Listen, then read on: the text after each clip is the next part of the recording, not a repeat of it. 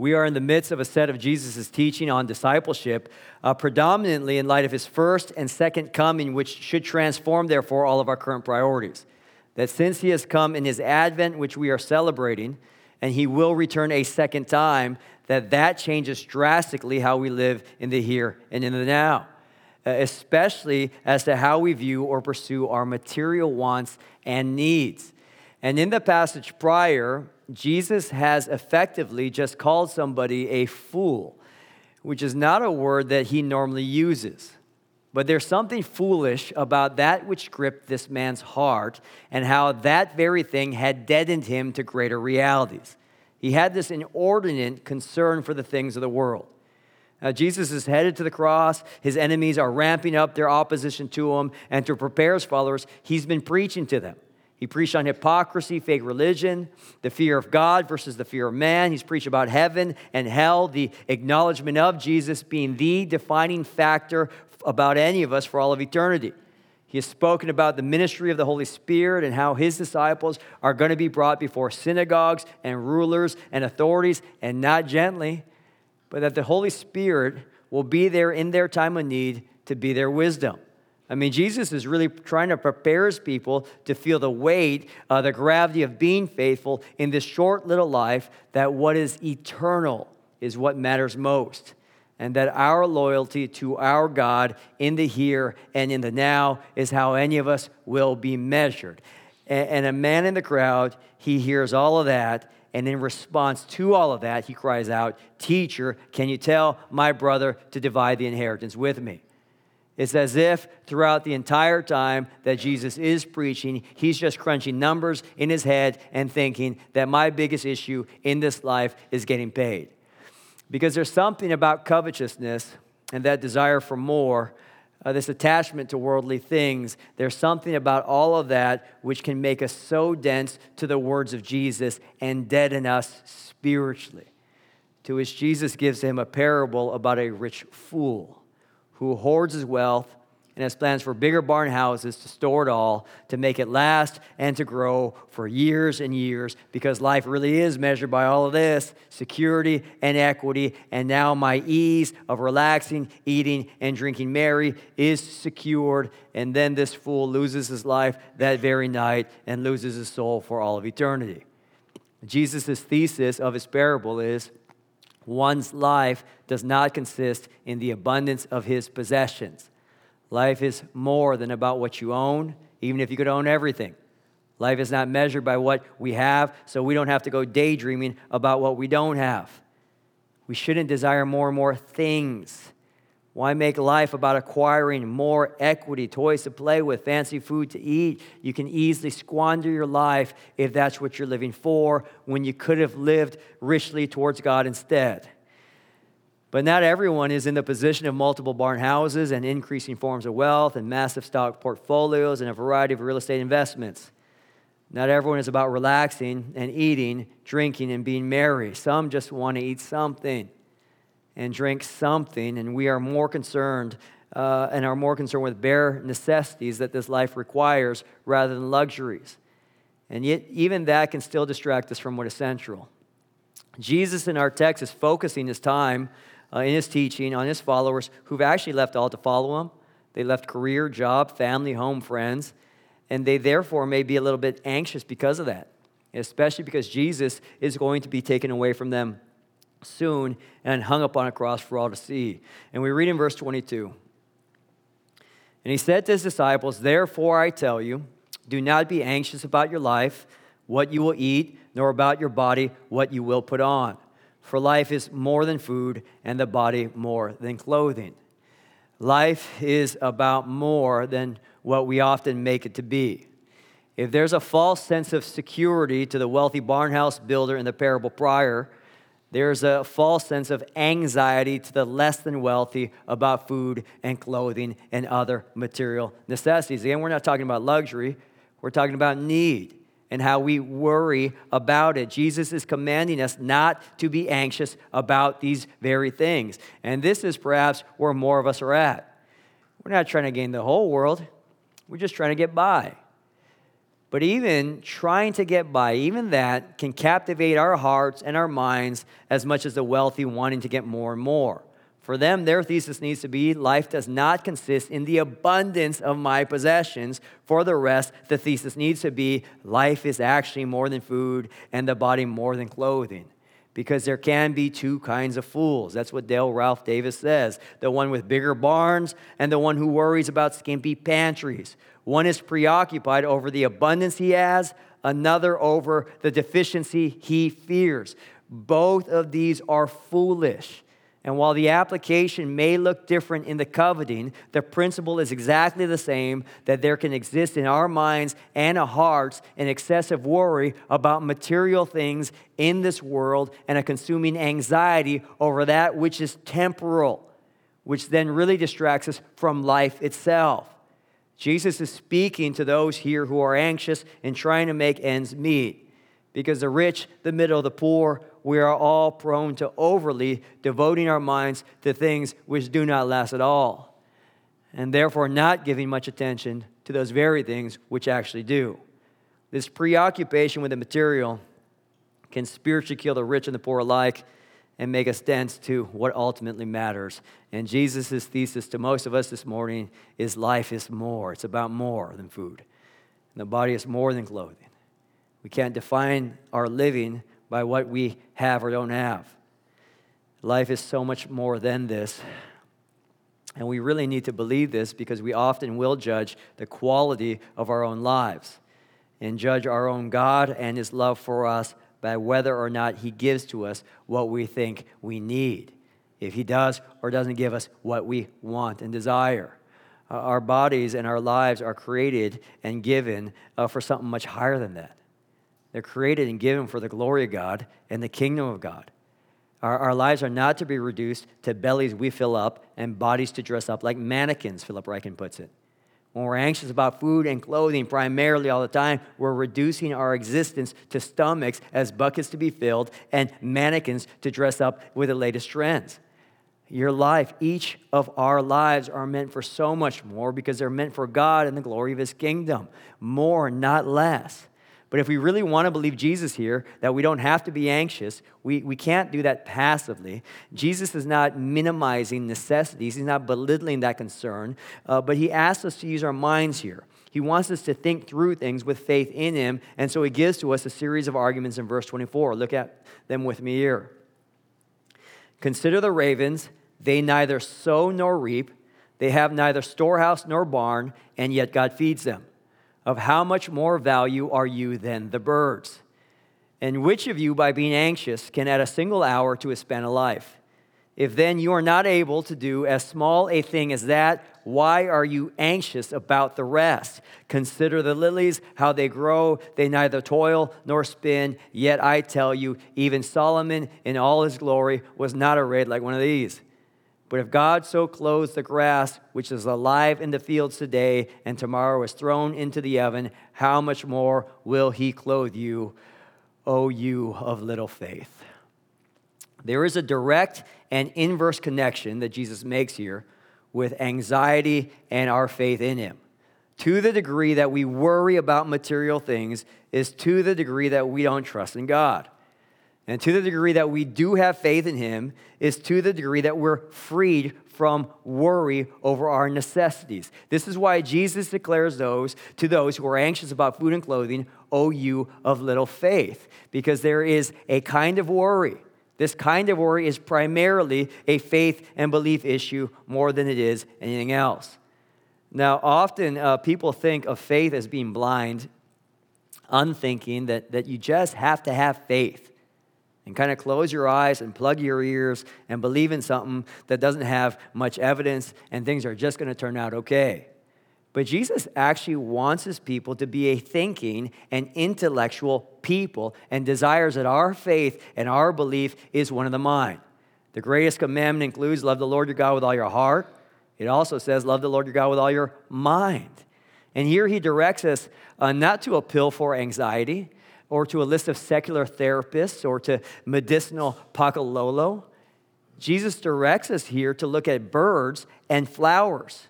And sandwiched between these visuals is a logical argument to the ineffectiveness of worry overall. Jesus is reasoning with his people because he wants us to think rationally so that our faith might be fueled. First, the ravens. Jesus is arguing if God feeds ravens, he's going to feed you. The fact that ravens are alive today means that they eat something, and you know who feeds them? God does. He's going to feed you too. Ravens in the Jewish mind are, are, disgusting scavengers. They eat corpses for survival. So nasty are these birds in this culture that even the Jewish law prevented anyone from eating their meat because they were considered filthy animals. They aren't ants with redeeming qualities like good infrastructure and leadership and work ethic and planning. We can learn a lot from ants too, but they don't do that. They don't have barn houses like the rich man in the parable.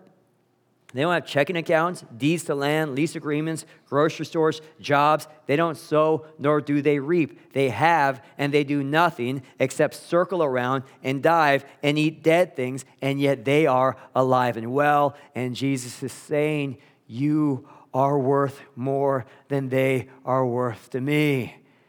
Your continuing, their continuing existence should preach to you that God is a God of provision. If we would just consider the ravens, and that word there, consider, it means to observe, to think, to contemplate, to reflect on. If we would observe, contemplate, think, reflect on things like ravens and how little effort they put forth to staying alive, and yet they live and they eat, perhaps if we do that, we will understand more and more the care that God has for unclean animals and understand more, therefore, and have this renewed confidence that God is going to care for you. That doesn't mean we don't sow, reap, or have savings. Ravens are not an example to follow but an example of an animal that doesn't really deserve to eat and yet still eats because God feeds it. If God feeds ravens, he's going to feed you. And the second visual is the lilies. If God clothes plants, he's going to clothe you. And these lilies are not wearing burlap sacks. They're actually clothed quite beautifully, even more so than the most famously known king in all of Israel's history for luxury, wisdom, beauty, and majesty. Solomon had people dye his robes and gather fancy materials and had gold and jewels and wealth and a decked out palace. And yet, a simple flower with its color and vibrancy, Solomon in all his splendor could not emulate. And the most expensive of dyes, they can't copy chlorophyll. I mean, you can fix up your house all year long with the finest materials, and one sunset beats it all. Nothing that we can do can beat God's provision in creation's visible manifestation of beautiful creativity. These lilies, which may not even be lilies like we think of them, but just a term here for wildflowers, they last a day and then it's burned. If God clothes them like this to put on display for mere hours, and they don't spin nor do they toil, brothers and sisters, we as eternal creatures, made in God's image, called his beloved, Christ's bride, his church, his people. Consider them, observe, contemplate, reflect, think on that.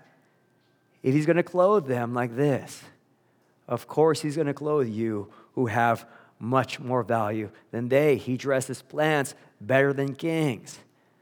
Now, is it really this simple? Jesus does think, seem to think so to spend time looking at creation, continually being sustained to fuel our confidence that He's going to sustain us as well. Again, that doesn't mean we don't toil or spin, it doesn't mean to copy ravens or lilies. Work hard, but don't worry. Put your hours in, but don't be anxious about it. The birds and the flowers teach us about a God who provides for things less than us. We need to consider this very fact and have a trust in Him that dispels anxiety. Now, sandwiched between these two visuals, Jesus says this, and which of you, by being anxious, can add a single hour to his span of life? If then you are not able to do as small a thing as that, why are you anxious about the rest? What Jesus is saying is all your worrying, it frankly doesn't work. Anxiety is ineffectual. It's powerless. It's impotent. Brothers and sisters, we can spend hours staring at the ceiling in the dark of the night, worrying about inflation, the rising cost of living, HECO, and another rate adjustment. That doesn't seem to make any sense how 10% can effectively double your bill. I don't know what kind of math they use. And we can toss and we can turn and dwell on this hypothetical situation playing out or that one instead. And all we have to show for it the next day is bags under our eyes, stress induced eating, tension in the neck, restlessness, and irritability. And did we lower HECO's rates by doing any of that?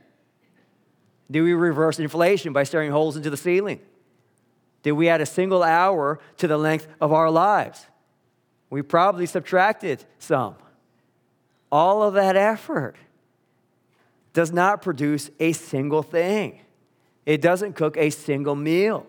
It does not create a single t shirt. Anxiety over these, worry about the future, does not actually change that future.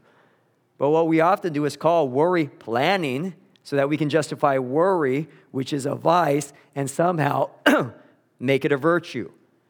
Anxiety over material needs is futile, it's vain, it's fruitless, it's unproductive, and yet somehow we all do it. And when we do do it, we aren't using our God given minds correctly. We need to use our minds to fuel our faith rather than chip away at it. Lay in bed and think about birds and flowers, and then go to bed. Fall asleep with a renewed confidence in the sovereign care of our God, because often we need to trust Him more and trust our immediate feelings a lot less. The ravens preach, trust your God. Squawk, squawk. The lilies proclaim, trust your God. And if you're prone to being a worry wart, Jesus simply states, you're spinning your wheels. You're actually accomplishing nothing in the process. But worry, however common, is, is not something that is actually innocent at all, even though most of us do it. It is counterproductive to right thinking. It is antagonistic to our faith and found in direct and inverse proportion to it. But anxiety over the material and worry about food and clothing can actually uncover something much deeper and more deadly. Look with me in verse 29. And do not seek what you are to eat and what you are to drink, nor be worried. For all the nations of the world seek after these things, and your Father knows that you need them. Instead, seek his kingdom, and these things will be added to you. What we seek tells us what we are. If we seek the world and the things in the world, we are like the unbelieving nations of the world. If we seek God's kingdom and his glory, we are his very own. What we seek tells us what we are. The distinguishing characteristic of the nations, the world, is that they are fatherless. And they have this need to be anxious about food and drink because this is everything that's ultimate. And so I'm going to seek after that. The distinguishing characteristic of the Christian, the believer, in contrast, is that we have a Father who takes care of food and drink and what we need for a living so that we are now free to seek His kingdom instead. When we are consumed with worry over the necessities of life, we are acting like we don't have a Father who art in heaven and who gives us our daily bread. Worry and anxiety over our material needs is not an innocent little sin just because everyone seems to do it. Worry and anxiety over material needs is acting like an orphan when we have a father who has given us his son and has given us himself and has given us his spirit and everything that we need for godliness. And we need to feel the weight of what our worry is proclaiming. It proclaims, with the Father right next to us, He ain't gonna take care of me. I gotta take care of me. I'm anxious because I have no security. I'm utterly stressed because I am utterly alone in this. When we do this, we function and act more like children of this world than children of our Heavenly Father. Our anxiety is not innocent, brothers and sisters. Listen to Matthew Henry. When inordinate cares prevail over us, we should think, what am I? A Christian or a heathen? That's what he says. That's how we should think. That's what Jesus is saying too. You're acting like the nations of the world. When inordinate cares prevail over us, we should think, what am I? A Christian or a heathen? Baptized or unbaptized? If a Christian, if baptized, shall I rank myself with Gentiles and join with them in their pursuits? To the degree that we are filled with worry, is to the degree that we act godlessly. I mean, can you imagine if one of our little kids is talking to a friend at practice and lamenting over the fact that, I don't know if I'm going to eat dinner today? I can't focus. This might be my only set of clothes. I mean, how offensive would that be to any parent with means? Of course, we're going to give you food. We know what you need, we care for you. Our Father knows exactly what we need. We must not act like orphans. And so Jesus here is so firm in spelling out what our word proclaims. And yet at the same time, Jesus is soft as well. He draws a line in one sense. You worry, you act like the godless nations of the world, seeking after what to eat and drink. Hard distinction. And yet there is a softness. Notice that Jesus doesn't say, My Father knows that you need them, idiots. He says, Your Father knows that you need them. What Jesus is doing in this reassuring softness is that he is giving to us this ultimate security based on relationship that my Father is your Father, which in effect is calling himself our brother. Charles Spurgeon says Jesus is saying that we are near kinsmen. He puts himself on an equality with them when so speaking at once he lifts them up to himself while he goes down to them. And, brothers and sisters, look at our Savior. I go down to you to lift you up to me. I descend so that I may raise you to see Yahweh, God Almighty, the same way that I see them in a relationship that can only be expressed by the term Father and your Father because He is yours. He knows what you need. So you don't got to be worried about what you need because you have better and more important things to pursue than food and clothing. Verse 31, Jesus says, instead, because we can't do both things at the same time, instead, seek his kingdom, and these things will be added to you. What does that mean to seek his kingdom? To set your heart on the kingdom to make the kingdom our main objective, to think about the kingdom, to pursue the kingdom, that I live for God's kingdom. Jesus commissions us here to a higher standard of life than scavenging for food and clothing with anxiety. He lifts our chins to look upward and lifts us to a life that is much more than food or being a mannequin to display some kind of trend. J.C. Ryle, on what it means to seek the kingdom, he says this we are not to give our principal thoughts to the things of this world. We are not so to live as if we had nothing but a body. We are to live like beings who have immortal souls to be lost or saved, a death to die, a God to meet, a judgment to expect, and an eternity in heaven or in hell awaiting us. When can we be said to seek the kingdom of God? We do so when we make it the chief business of our lives to secure a place in the number of saved people, to have our sins pardoned, our hearts renewed, and ourselves made fit for the inheritance of the saints in light. We do so when we give primary place in our minds to the interests of God's kingdom, when we labor to increase the number of God's subjects, when we strive to maintain God's cause and advance God's glory in the world. The kingdom of God is the only kingdom worth laboring for. All other kingdoms, sooner or later, decay and pass away. The statesmen who raise them are like men who build houses of cards, or children who make palaces of sand on the seashore. The wealth which constitutes their greatness is as liable to melt away as the snow in spring. The kingdom of God is the only kingdom which shall endure forever. Happy are those who belong to it, love it, live for it, pray for it, and labor for its increase and prosperity. Their labor shall not be in vain. Whatever else you seek, seek first the kingdom of God. Life is meant to be lived. The very purpose of our lives is to seek God and to seek His kingdom. Anything else, quite frankly, is a lowered standard of living. And I think it's interesting you know, I wonder if you ever thought that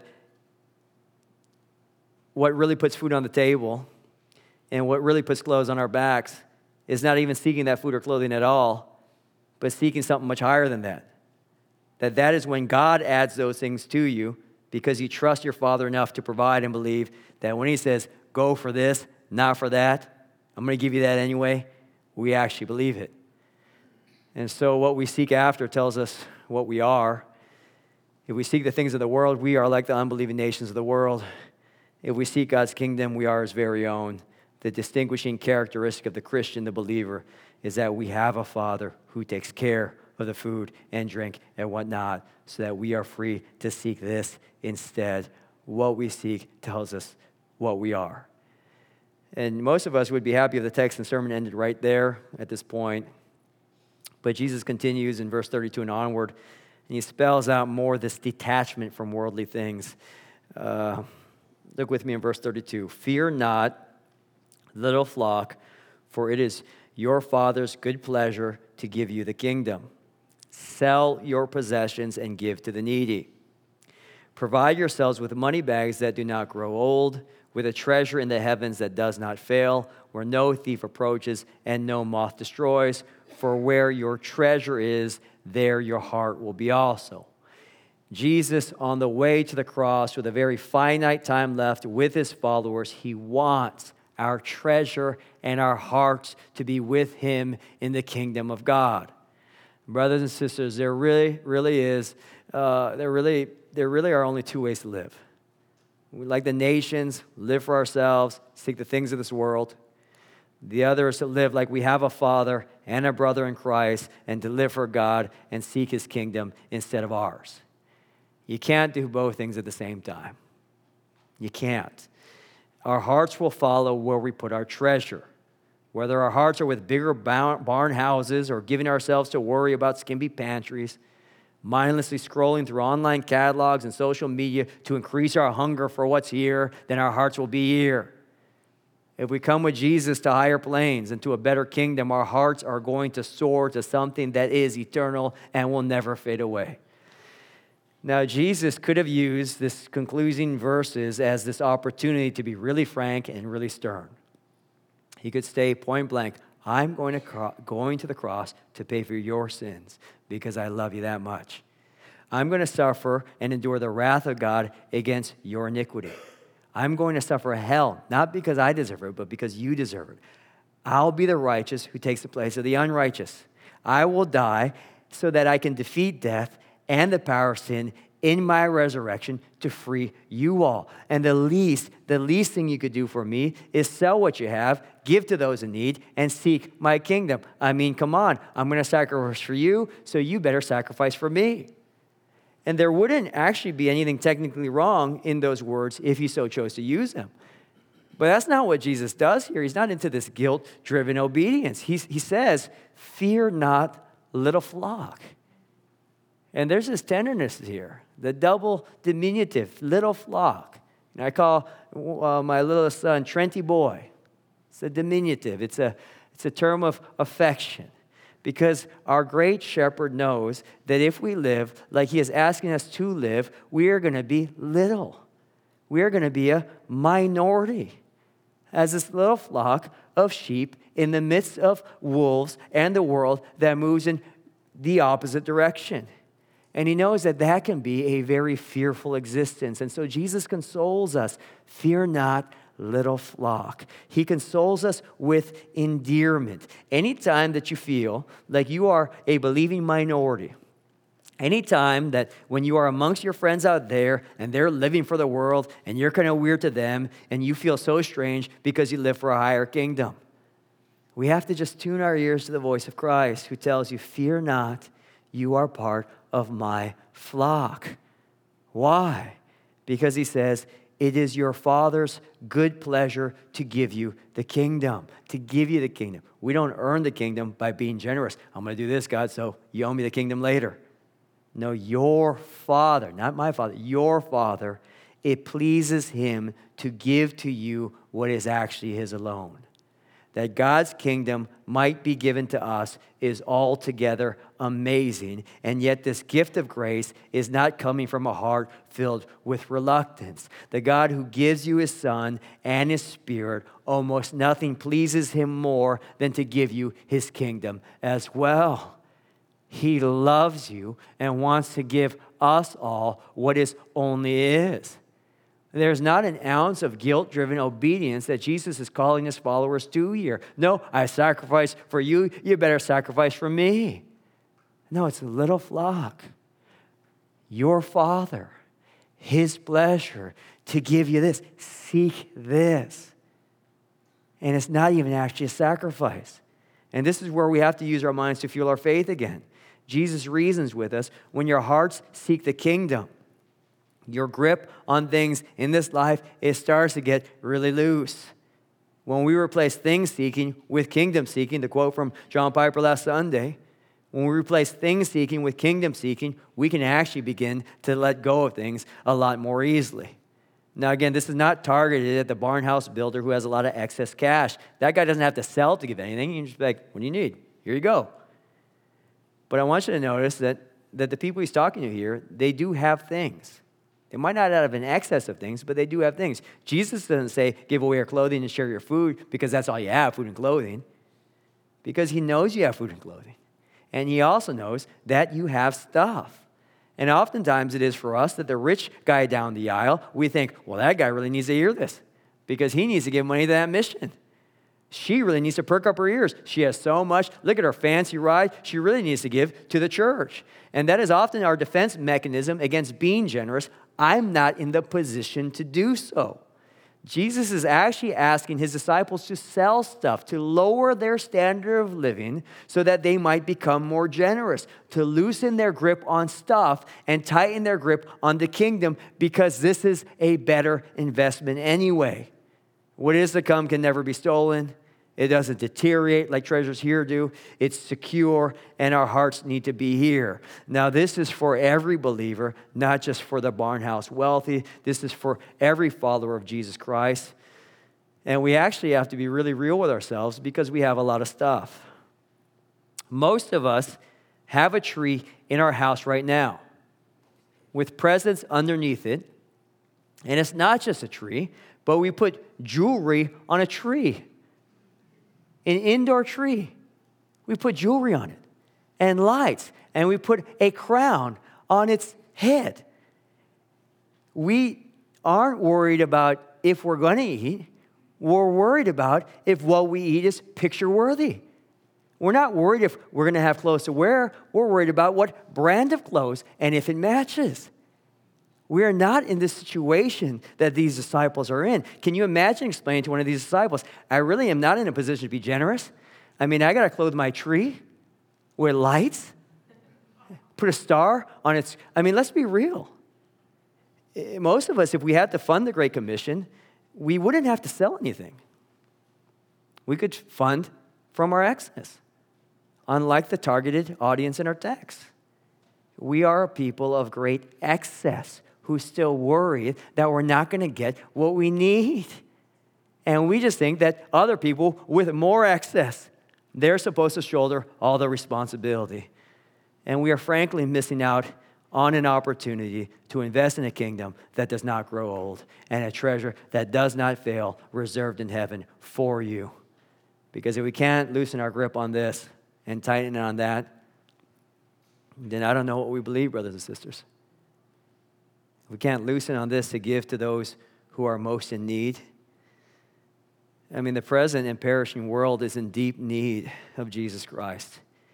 There is a vast spiritual poverty and a material poverty as well among those who do not know the Father like we know the Father. What the world needs most is the kingdom of God. And so, where's your treasure, church family, and where's your heart primarily? Uh, this is from a commentator I read this week. He says, Show me a person who cannot give to others. Now show you a person who does not believe the Father gives to him. Show me a person who cannot lend, and I'll show you a person who doubts she has greater riches in the kingdom of heaven. Show me a person who cannot part with things, and I'll show you a person who does not believe the treasures in heaven are better. It is that simple. Our life follows our treasure. Where is your treasure, church family, and where's your heart? Again, like the passage from last Sunday, this is not meant to stir up feelings of guilt so that we can feel bad about our purchases for the next few hours.